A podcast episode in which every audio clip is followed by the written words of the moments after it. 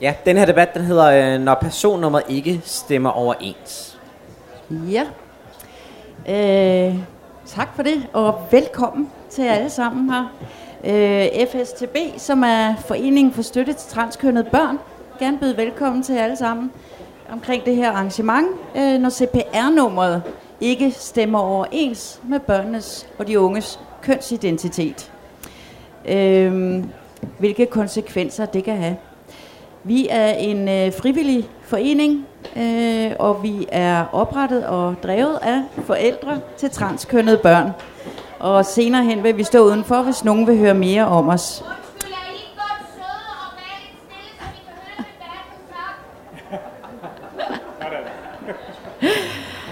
Her fra FSTB, så havde vi i første omgang tiltænkt, at den her øh, debat skulle være en debat i forhold til for og imod, at børn og unge fik mulighed for at få ændret deres CPR-nummer.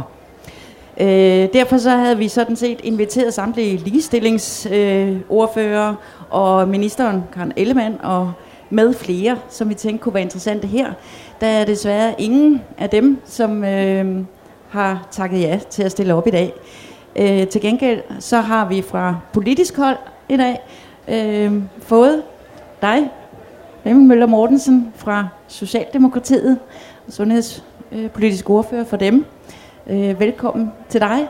Vi har Helle fra Jakobsen fra Amnesty, Linda Thor Pedersen fra LGBT Danmark, og så har vi Jakob Fjalland her fra FSTB, og vi har Charlie, som, øh, som selv kan komme med eksempler på, hvad det har betydet for ham. Og så undertegnet her, Michaela, også fra FSTB. Så har vi Susanne, som øh, skal stå og være moderator for det her i dag, og jeg vil gerne give ordet til dig, Susanne. Ja, men jeg skal jo ikke øh, selv sige så meget, jeg skal bare moderere. Jeg vil gerne starte med at give ordet til Charlie og bede ham fortælle, hvad det betyder det for dig som øh, ung mand ikke at kunne få et CPR-nummer, der stemmer overens med, øh, med det køn, du har? Øhm, altså for mig, der betyder det, altså selvom et nummer bagerst i en CPR-nummer, det kan se ud som en lille ting, en, et enkelt tal, der er lige eller ulige, men for mig, der betyder det en stor forskel, fordi at det er en generel accept eller uaccept af, hvem jeg er som person. Øhm, når jeg, altså, det er jo at få et smask i hovedet, hver gang man kigger på sit pas, hver gang man pisser, kigger på sit sundhedssygesikringskort, øh, hver gang man får, hver, altså, hver gang man er i nogen, nogen, øh, i nogen sygehussammenhæng, hvor folk kan se ens lille CPR-nummer stå der, Nå, hvad er, du, hvad er du for en, du ser du, du Altså, så kan man hver gang begynde at fortælle sin historie igen, og til at forklare totalt fremmede mennesker, hvorfor der, der står et uligetal i slutningen af mit CPR-nummer.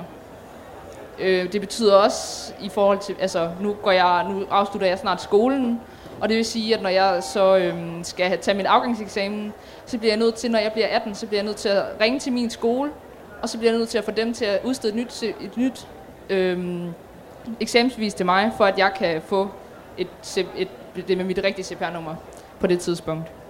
Og det er jo en unødvendig øh, belast på systemet, at jeg skal til at, de skal til at udstede og bruge tid på, at jeg skal have et nyt eksamensbevis. Så udover de praktiske konsekvenser af at hele tiden at blive mødt med folk, der tror, du er en anden end den, du er, så er der også et, en anerkendelse, altså en fornemmelse af, at du har ikke lov til at være den, du er i systemets øjne, der ja. betyder noget. Det betyder rigtig meget, fordi at hvor, altså det, et lille tal vil jo ikke betyde noget som helst i sammenhæng med at skulle ændre på noget. Altså det vil jo ikke tage alle lang tid i systemet at få ændret det. Men for mig der betyder det bare en stor forskel at blive anerkendt som at være en dreng. Okay. Ja, tak skal du have. Og Jakob, vil du fortælle lidt om øh, de bredere perspektiver for de her unge i forhold ja. til det med CPR-nummeret? Ja, altså vi ved, hvor, hvor vigtigt det er for, for de transkønnede børn og unge øh, i forhold til, at de kan gå igennem den proces, en meget, meget hård proces, de skal igennem øh, øh, og, og, og kæmpe for at, at have den her identitet af det køn, og leve i det køn, som, som, øh, som de føler sig som, og som de har øh, hvor vigtigt det er at have en accept fra, fra omgivelserne, selvfølgelig fra den nære familie øh, først og fremmest, og fra skole og venner og sådan noget. Men det er også rigtig vigtigt, som Charlie også øh, nævner, eller som en pointe her, at opleve samfundets accept. Altså den her ultimative accept af, det er okay at være sådan, som jeg er, og have det sådan, som jeg har det. Og det er der ikke nogen, der skal komme og stille spørgsmålstegn ved. Øh, og derfor er det så vigtigt, at børnene kan få lov til at, at skifte de her sidste øh, cifre i, øh, i CPR-nummeret, øh, så de ikke skal, skal møde den her, de her, den her udfordring og, og selv kan vælge, hvornår de har lyst til at fortælle deres historie, og hvornår de bare har lyst til at være sig selv, uden at blive øh, øh, stillet spørgsmålstegn ved. Og det er jo ikke, altså det her, det, der snakker vi virkelig om noget, der er der ikke har nogen betydning for andre end barnet selv. Ikke? Altså det er noget, der kan laves om øh, på fem minutter i et folkeregisterkontor, uden at det har nogen konsekvenser, man så laver det om tre gange. Altså det er der så ikke nogen, der gør, tror jeg heller, men altså det er ikke noget, der har en, en øh, konsekvens, og det er noget, der er fuldstændig reversibelt, hvis, øh, hvis man fortryder det på et eller andet tidspunkt. Altså når du siger det der med reversibel, så må det jo være, fordi der i systemet er en eller anden angst for, at man tilbyder noget, som ikke kan gøres om. Og det er jo en af, kan man sige, med alle de ting, der, altså også med behandlingen og, og, og så videre, at man er meget opmærksom på, åh, hvis nu man ikke er sikker, eller hvis nu man har taget fejl, eller man ændrer mening, hvad så? Ikke? Og der er i hvert fald med det her, kan man sige, der er ikke nogen konsekvens af det. Øh, det laver man bare om, så laver man nummeret om igen, ikke? Og Michael, du havde nogle konkrete eksempler på, hvad ellers end de ting, som Charlie fortæller om, hvornår ellers kunne det opleves som en forhindring i, i, i, i barnets hverdag at have det forkerte nummer? Mm. Øh, for, for sådan at, at, at prøve at give jer nogle, nogle konkrete eksempler, så har jeg en dejlig datter på, øh, på nu 13 år, øh, som, som går rundt med, med et CPR-nummer, der, der er ulige. Ikke? Øh, og hun øh, lever i overensstemmelse med sit, øh, sit køn, en pige, og accepterer som sådan og ser ud som sådan. Så når øh, vi eksempelvis skal ud og rejse, og vi står der og skal igennem paskontrollen, så kigger de på os. Der står en pige, men der står dreng i passet. Så vi bliver stoppet, og barnet er skrækslagen, øh, fordi er vi i gang med at smule nogen ud af landet her. Ikke? Øh, og barnets store skræk, længe før vi overhovedet skal ud og rejse, ikke? det er den her med, kommer jeg til at skulle tage tøjet af? Ikke? Det er jo den eneste måde, hvorpå de i virkeligheden kan tjekke, om passet nu også stemmer overens her. Ikke? Fordi udenpå kan man ikke se andet, end det er en pige, der står her jo. Ja. Øh, datter har også gået til tøsefodbold sammen med veninderne. Hun var den absolut ringeste til det på holdet. Men det er vigtigt at være sammen med veninderne. Ikke? Så der gik hun også. Problemet er, at det må hun faktisk ikke. Fordi med drenge CPR-nummer må du ikke være på et pigehold. Vel? Øh, og skulle de komme til at vinde en pokal eller andet, og det bliver opdaget, så bliver de diskvalificeret for frataget pokalen, og så er barnet sønderen her og bliver outsourcet. Ikke? Og som forældre står vi og skal udbrede civil ulydighed her, fordi det er rent faktisk ulovligt. Ikke? Men det er pest eller kolera. Skal jeg være civil ulydig som forælder, eller skal jeg sige til mit barn, du kan faktisk ikke være med i sociale aktiviteter på lige fod med dine kammerater. Ja? Øhm, så, så det er nogle helt konkrete eksempler, selv sågar under behandlingen, hvor vi står ved vækst og reproduktion, og de siger, må vi bede om CPR-nummeret? Ja, det er sådan og sådan. Ej, det kan ikke passe, fordi når det er ulige, så er det jo en dreng.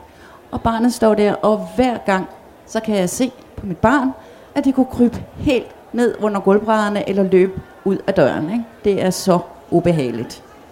Øhm, så det har rigtig mange konsekvenser hver gang, vi skal opgive CPR-nummer på en eller anden måde. Ja. Tak for det, øh, Linda, som, nu prøver jeg igen, transpolitisk talsperson for LGBT Danmark. Hvad mener foreningen så om, om, om det her? Hvorfor, I, I var jo med til at få indført juridisk kønsskifte. Hvorfor kom det ikke med for, for børn? Jeg vil sige, at det var bestemt et punkt, vi påtalte, at børn og unge også burde være omfattet af juridisk kønsskifte. Og der er sådan set ikke nogen god grund til at opretholde en 18-års grænse. Øh, Malta har ikke nogen aldersgrænse. I Norge er aldersgrænsen 6 år. Øh, det er ud fra betragtning, at det kan være fornuftigt, at barnets kønsidentitet øh, i CPR-nummeret stemmer overens øh, med kønsidentiteten før skolestart. Og et tilsvarende forhold mener vi også bør gøres gældende i Danmark, så det bør på et eller andet aldersgrænsen bør sættes i hvert fald meget lavt. så lavt, så det måske slet ikke giver mening at, at, at sætte en aldersgrænse. Øhm. Så er der omkring, det omkring at få et juridisk kønsskifte. Øhm. Jeg har selv prøvet det. På det tidspunkt, hvor jeg fik juridisk kønsskift, der var jeg indlagt på Rigshospitalet. Hver eneste gang, man får taget et blodprøve, får udleveret medicin eller anden kontrol, så skal man oplyse navn og CPR-nummer. Fordi det er med i hospitalet.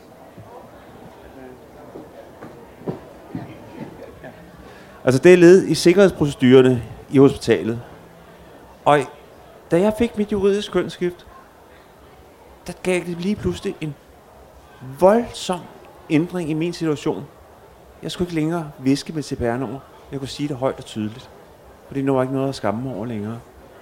Så det her endetal, det betyder simpelthen så ufattelig meget for os, der er transkønnede. For jer, der aldrig har oplevet problemerne med endetallet, kan det være svært at forstå, hvor tit man egentlig bruger sit CPR-nummer. Og at man som transkønnet, når man ikke har fået juridisk kønsskift, faktisk er tvunget til at afde sig selv igen og igen og igen. Man bliver sin egen krænker. Så det vi hører i de fortællinger, der går igennem her, det er den der med manglende anerkendelse. Man hele tiden skal udsættes for spørgsmålstegn fra myndigheder og sundhedspersonale og alt muligt andet. Sågar der, hvor man spiller fodbold som 13-årig, at man bliver konfronteret med øh, at skulle afde sig, som du fortæller. Øhm, så må jeg stille et spørgsmål til dig, fordi du har jo været, du stod jo lige for ikke så længe siden og sagde, at det her var en sag, der øh, stod der nær. Øh, hvorfor øh, er, er øh, loven om juridisk kønsskifte, hvorfor omfatter den ikke børn og unge under 18 år? Det vil jeg rigtig, rigtig gerne svare på. Men jeg vil også rigtig gerne have, at vi anerkender vores land for, at vi for tre år siden indførte juridisk kønsskifte. Og det er det, Linda fortæller den øh, blændende historie på, hvilken konsekvens du oplevede fra den ene dag til den anden. Var vi sene til at indføre juridisk kønsskifte i Danmark? Nej, det var vi jo ikke vel. Øh, og derfor kan man sige, at vi tog virkelig et skridt. Vi var frontløbere på det her område. Men jeg vil rigtig gerne, jeg kan ikke give svaret, hvorfor vi ikke satte aldersgrænsen lavere. Jeg tror, politisk skulle vi også prøve nogle ting af. Og jeg må også sige, at det var jo ikke let at finde et politisk flertal for at lave øh, juridisk kønsskifte i Danmark. Og jeg kan fortælle jer, at jeg var chokeret, da vi et års tid efter indførelsen af juridisk kønsskifte så en artikel i en af aviserne, som sagde, at der var 23, der havde, eller 24, der havde søgt om juridisk kønsskifte. Og så var der partier i Folketinget, som harcelerede og fortalte, at nu gik landet jo helt helt den gale vej. Øh, og det er bare blot for at sige, at, at øh, det der med at skabe politiske flertal på et område som det her, det var ikke let, men det gjorde vi, og det er jeg som socialdemokrat super glad for. Men svaret i forhold til, om den så skal, aldersgrænsen skal ændres, jeg personligt synes jeg absolut, den skal ændres. Det giver ingen mening at have en 18-års grænse, og I har givet eksemplerne. Og jeg vil også tro, at det kommer, og jeg tror faktisk også, det kommer ret hurtigt fordi det har været en kæmpe succes at indføre juridisk øh, kønsskifte i Danmark. Det er netop, som I siger, utrolig let at gøre, og det kan laves om igen, og det har ingen konsekvenser for andre end den person, der er transperson, for hvem det til gengæld betyder kolossal meget. Og der vil jeg gerne øh, takke for begge I to, der har givet gode eksempler på, hvad det betyder for jer øh, i jeres hverdag. Så en politisk proces, vi var frontløbere, og jeg er overbevist om, at det her, det skal vi også nok tage greb om. Og derfor er det en rigtig vigtig debat at rejse i en Pride-uge som den her, fordi vi vil ikke have, det vil jeg i hvert fald ikke, jeg vil ikke have, at der er nogle ting, hvor der er borgere, der føler sig stigmatiseret, diskrimineret, øh, hverken i forhold til offentlige systemer eller andet. Det her det drejer sig om værdighed for det enkelte menneske, og her skal samfundet ikke sætte hegnspæle eller chikaner op. Og jeg opfatter det her som en chikane.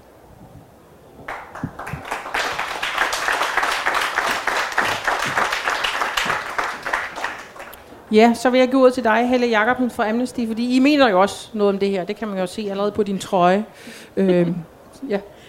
Jamen det er ikke fordi jeg har så meget at tilføje til det der er blevet sagt, men jeg kan da sige sådan, altså at udover øh, de ting vi har hørt, så har Danmark også underskrevet og ratificeret børnekonventionen, så det vil sige, at vi er faktisk forpligtet til at overholde den. Og hvis man kigger på juridisk kønsskifte for børn og unge under 18 i forhold til børnekonventionen, så er det faktisk en krænkelse af den. Øhm, børnekomiteen har sagt flere sådan helt konkrete ting om, at børn og unge under 18 skal øh, have ret til at, at skifte juridisk køn, også uden en aldersgrænse. Og så er der jo altså, alt det her med, at barnet, barnet skal høres, og i barnets bedste interesse. Så sådan rent menneskeretsligt er det overhovedet ikke svært at pege på, øh, at det her bør ændres, og også uden en øh, nedre aldersgrænse. Og vi udgav jo faktisk en rapport om juridisk kønsskifte i 2014, øh, tre måneder inden loven blev ændret her. I, en af vores anbefalinger i rapporten var netop, at der ikke skulle være nogen øh, nedre aldersgrænse, og at børn og unge selvfølgelig også skulle have adgang til øh, juridisk kønsskifte. Vi har selvfølgelig også en masse eksempler, men jeg synes, at øh, der er ikke nogen grund til, at jeg kommer med dem. Jeg kan huske, øh, da det blev debatteret i sin tid, så var der, øh, som Flemming også siger, øh, nogle partier, der var imod, og jeg kan især huske et møde, det er ikke for at hænge nogen ud, men det er bare en lille anekdote.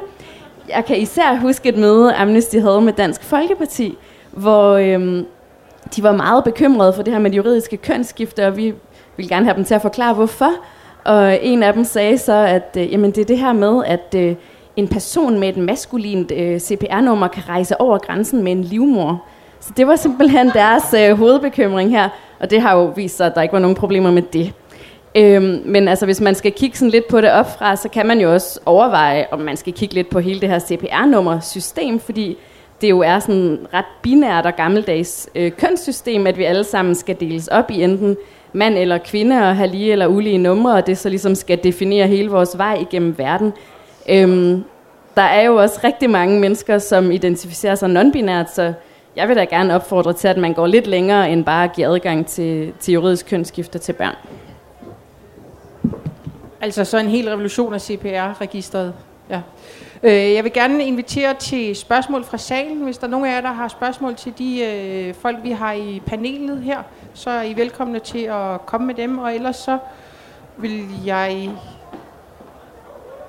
give ordet til dig. Vi, måske vi kigger lige... Ja, Michaela? Ja, men jeg vil, jeg vil godt sådan øh, dele nogle tanker, jeg har haft om min store skræk her som forældre, fordi når nu øh, min datter øh, skal i gang med kønshormonerne øh, snart, øh, så er det jo fantastisk for hende, og samtidig så står man med den her bekymring og og, og manglende forståelse for, at man fra systemet siger, jamen det er fint, det hjælper vi dig gerne med nu. Men du kan ikke få lov til at ændre dit CPR-nummer, vel, før du er 18. Så nu hjælper vi dig med at få bryster, men du skal stadigvæk gå rundt og fortælle, at du er en mand på dit papir her. Det giver i mit hoved på ingen måde nogen mening. Og når jeg så samtidig vil sige, jamen den skal ikke kun rykkes derned til det kønshormoner, men endnu længere ned, så vil jeg give et eksempel i forhold til, når børnene skal indskrives i skolen. Så kommer det jo ud på intra og lister og klasselister, så står der oppe i højre hjørne, i denne klasse er der 20 drenge og 8 piger. Og så sidder barnet der og tænker, ah, fordi de bliver skrevet ud efter CPR-nummer. Så endnu en gang, så stemmer tingene ikke her, og barnet er nødt til på en eller anden måde, øh, også når du skriver ud, vi vil gerne lige have en oversigt over alle pigerne, figurerer hun sjovt nok ikke der, vel? Nej. Så hun bliver igen sat ud på et tidsspor her, ikke? og øh, kommer i en forkert kategori. Så derfor så er det ikke kun, at CPR-nummeret skal ned til der, hvor vi accepterer at hjælpe rent fysisk, men faktisk endnu længere ned end det. Ikke? Mm. Så det er lidt også et spørgsmål til, hvad skal der til for, at vi opnår at få adgang til juridisk kønsskifte for børn og unge? Du markeret. Jeg synes rent faktisk, dit eksempel er meget illustrativt. Fordi øh, vi havde for en time siden en debat her omkring øh, hormonstopsbehandling. Og øh, der har vi nu øh, Sundhedsstyrelsens nye vejledninger. Og derfor kommer det netop til at stå og give det billede, som du meget tydeligt siger, at det giver ingen mening. Når man kan starte hormonbehandlingen, og så ikke kan få det juridiske kønsskifte, det er ikke at øh, reducere bekymringer. Det er ikke at øh, fjerne de situationer fra hverdagen, som kan gøre det yderligere vanskeligt for et ung menneske, der er transkønnet. Og derfor skal den her situation naturligvis gribes. Nu er den grebet af Sundhedsstyrelsen i forhold til at få aldersgrænsen øh, reduceret i forhold til øh, hormonstopbehandlingen, og derfor skal vi naturligvis også kigge på det her. Og øh, jeg kan godt irritere os over, at argumenterne, og at det ikke var lettere for, i, op mod september 2014 at få den her bold trillet også. Men altså, vi trillede trods alt en bold, som gør, at bolden i dag er meget lettere at trille i forhold til lige nøjagtigt det her element. Øh, og det skal vi så øh, gøre noget ved. Jamen, jeg vil egentlig ikke tilføje så meget til det, jeg sagde, men jeg vil bare sige, at det er rigtig godt at høre de ting, der kommer fra Flemming. Og så øh, vil jeg bare høre, om altså, kan vi forvente sådan et eller andet konkret udspil fra Socialdemokratiet på det her? Jamen det har vi ikke. Vi har ikke drøftet det. Jeg giver udtryk for min øh, klare mening på, øh, på det her område. Og jeg synes også, man samlet set skal prøve at kigge på, hvad der er sket på det transpolitiske område. Også med øh, meget stærk socialdemokratisk røst, men også røst fra de andre røde partier primært. Så øh, lad det være, hvad jeg siger i dag. Jamen Linda, som lobbyist, så må du vide, hvad skal der til, for at vi kan opnå det? Først vil jeg, vil jeg lige sige omkring det juridiske kønsskifte med 18-årsgrænsen. Vi er taknemmelige for alle partier, der stemte for det her. Og det anerkender vi. Og vi anerkender den regering, der fremsatte forslaget og fik det igennem. Så vi kritiserer 18-årsgrænsen, men trods alt, at vi overhovedet har fået et juridisk kønsskift, det gør det altså også nemmere at få sænket aldersgrænsen eller få den fjernet. Jeg vil sige, en ting, der er meget vigtigt omkring det juridiske kønsskifte, det er, at når man får et juridisk kønsskift, så får man også mulighed for at få et fornavn, der svarer til, til det køn, man har.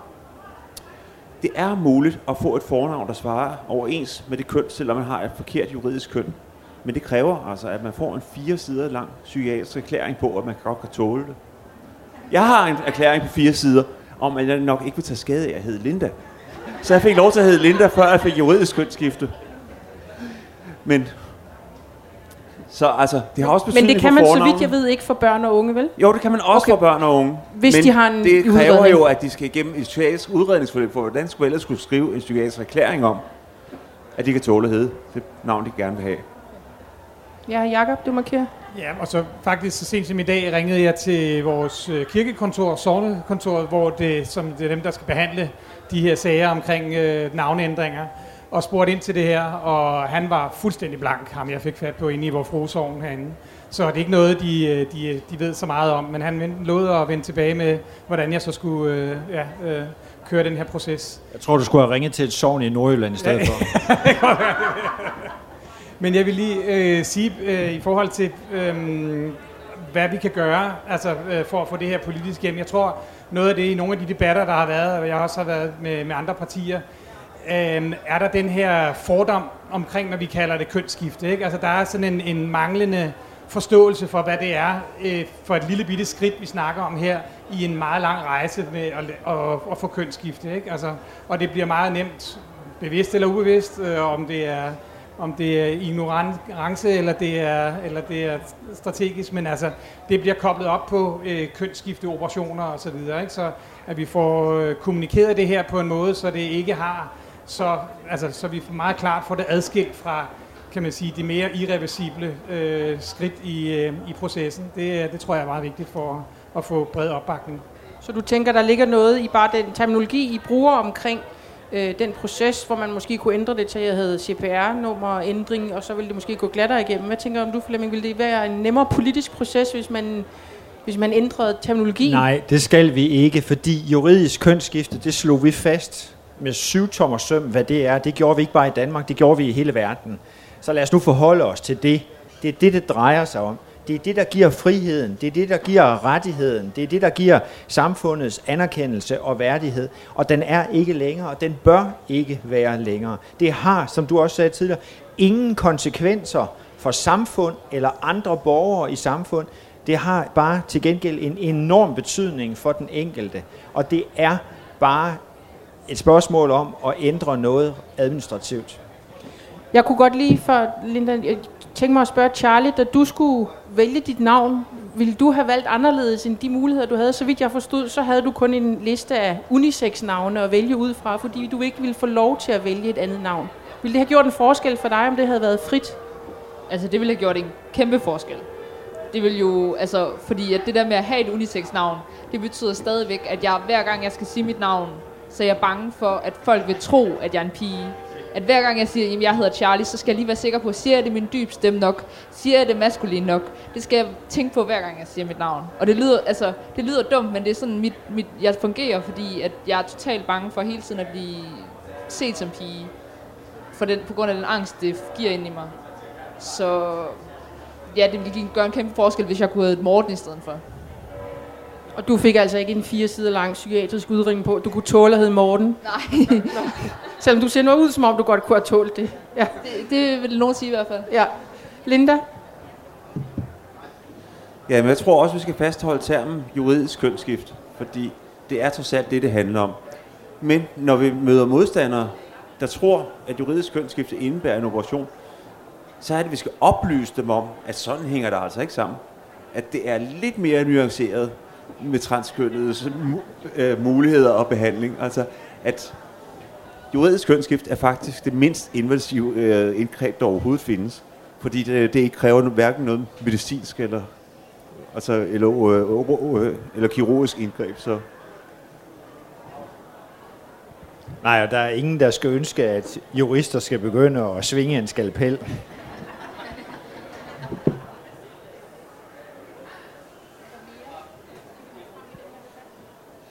Er der nogle spørgsmål fra salen? Ja. Du må meget gerne øh, introducere dig med navn. Tak. Og du gør det ikke for mig den her gang. Jeg hedder Laura i øvrigt. Det er vist ikke et unisex-navn. Det har jeg også kun heddet, siden jeg blev juridisk kvinde. Øhm, jeg vil bare sige, jeg, jeg synes faktisk, det er ret øh, fedt indspark, øh, der kommer her med sådan, vi kunne også kalde det noget andet. Jeg er selv meget glad for at prøve at, at eksperimentere med, om kunne vi kalde det noget andet. Øh, ikke for at sige, at det er forkert, at det hedder juridisk kønsskifte. Øh, men jeg har lige et andet indspark også, sådan, øh, i, i forhold til det. Jeg synes, det er også pisse fedt det her med, kan vi, kan vi vælge en anden strategi til at overtage vores politiske modstandere? Fordi Taiwan, det er sådan land langt, langt væk, ikke? det ligger lige lidt syd for Kina. Øh, de er rigtig progressive lige for tiden. Øh, de diskuterer øh, det her med at gøre det lovligt med samkønnede ægteskaber, øh, og så diskuterer de på samme tid øh, det her med, mm, Måske det faktisk er øh, imod konstitutionen i Taiwan overhovedet at dele folk op i juridiske mænd og kvinder. At det er faktisk det, der gør, at man overhovedet kan diskriminere folk, og derfor forhindre folk i at blive gift med nogen af samme køn. Det er, at man overhovedet har de her kategorier mænd og kvinder. Så de diskuterer lige nu, om de skal afskaffe juridisk køn fuldstændig. Nu vil jeg ikke komme her og sige som kvinde, at vi skal fuldstændig glemme det, at der findes mænd og kvinder. Jeg har oplevet det der med at, finde ud af, at min mandlige kollega får en højere timeløn, end jeg gør, og, og der skal vi selvfølgelig stadig være i stand til at, at kunne måle på, sådan vi folk diskrimineret på, om de bliver opfattet som mænd og kvinder. Men juridisk, altså det behøver man jo ikke et juridisk køn for. Øh, altså sådan, Flemming Møller Mortensen, nu er øh, øh, Taiwan også det land i verden, som har verdens første transkønnede minister. Øh, altså de har en minister, der er transkøn lige nu. Øh, skal vi gøre Charlie til minister, før vi kan snakke om øh, at afskaffe juridisk køn fuldstændig, eller er det måske noget, vi kunne diskutere allerede nu?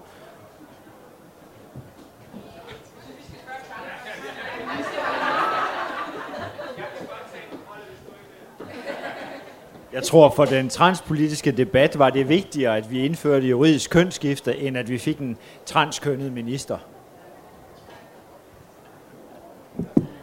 Men der var jo også et spørgsmål, som var, er det en god idé at gøre ligesom Taiwan, og begynde at diskutere, om vi skal afskaffe juridisk køn? Nej, det synes jeg ikke. Jeg synes her i en Pride-uge, der synes jeg, at vi skal tage den kamp, der er umiddelbart nærliggende at tage, og som vi alle, der står heroppe, er enige om, vi skal tage. Lad os holde den ned på noget, folk kan forstå. Og der vil jeg bare sige til Charlie og alle dine gode samfælder i den her, og alle de forældre, som har gået ud og har skabt en ekstrem positiv og forstående debat omkring den her problemstilling med transkønnede børn. Øh, det er jer, der fortjener øh, anerkendelsen og takken for, at jeg tror på, at vi kan tage de næste skridt meget hurtigt. Det er savligt og ordentligt. Det andet det bliver alt for teknisk og politisk og alt muligt andet. Det her det drejer sig om mennesker, og det drejer sig om barriere for at leve et liv, det drejer sig om bekymringer, som vi andre vi må tage på vores skuldre og sige, det er ikke rimeligt, at de bekymringer de skabes i hverdagen for unge transpersoner eller deres forældre.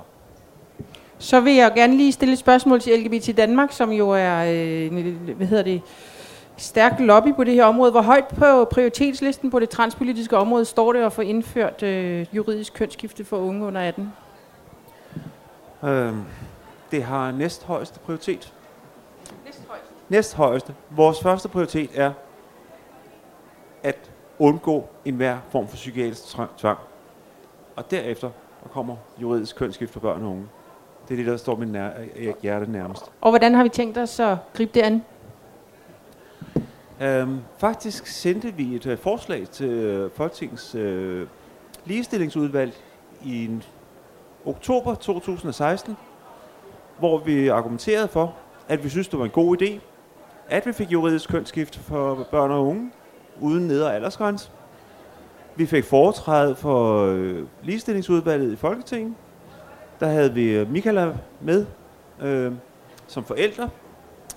Det er sådan, at når vi som forening beder om foretræde, så må vi ikke tage en anden forening ind, men vi må godt tage en forælder med. Øh, så det havde vi. Det skal I ikke fortælle nogen i Folketinget, vel? Du hørte det ikke, Flemming, vel? Ja. Øhm, nå, men øhm, vi fik et for- så foretræde, øhm, og udvalgssekretæren var meget streng. I har maks 15 minutter. 15 minutter, så skal I være ude. Det fik vi at vide indtil flere gange, inden vi kom ind. Da vi så kom ind, øh, der var vi så indstillet på, at vi skulle præsentere det her, så vi brugte øh, 6-7 minutter på at præsentere vores forslag, sådan så at trods alt havde lidt tid til også at få, øh, få en debat omkring det. Jeg vil sige, at øh, der blev taget meget positivt imod forslaget, og ja, vi fik en 18 minutters debat om det, så vi var derinde i 25 minutter. Men altså, det udvalget kan gå, godt til side sætte sekretærens frist. så det er noget, vi arbejder på. Men hvad sker der så i den politiske proces efter det? Altså, I har fået foretræde for et, et, et udvalg, men, øh, men, men hvornår bliver det så til en realitet for, for børn og unge, der lever med det her til daglig? Det synes jeg, vi skal spørge vores politikere om, øh, fordi at vi kommer med input, øh, men vi har jo ikke nogen beslutningskompetence i Folketinget. Jamen, så spørger vi ham, Flemming. Hvor lang tid går der? Og nu skal jeg jo ikke give et politikersvar. Jeg tror, at inden for få år, der vil der være lovgivning på det her område. Det kommer fra mit hjerte, og det det er en personlig vurdering. Det er ikke en vurdering af, hvordan det politiske flertal og hvem der har regeringsmagten og andet. Jeg tror med baggrund i de gode erfaringer, vi har haft de sidste tre år med juridisk kønsskifte, og med den meget fine proces, som unge transkønnede og forældrene har skabt, så er der skabt en positiv debat og en positiv forståelse for det her, og den tror jeg vil bære igen politisk. Et par år. Er det godt nok? Nu spørger jeg Foreningen til støtte for transkønnede børn. Hvad siger I om det? Altså, da du, da du nævnte et par år, så var der måske nogen, der lagde mærke til, at jeg så sådan her ud, ikke? Fordi, uh, det er lang tid i børnenes øjne, det her. Altså, og jeg, jeg er super glad for, at det bliver taget positivt imod, og der vil blive arbejdet på det. Øhm, og bedre, bedre øh, sent end aldrig, skulle jeg til at sige, ikke?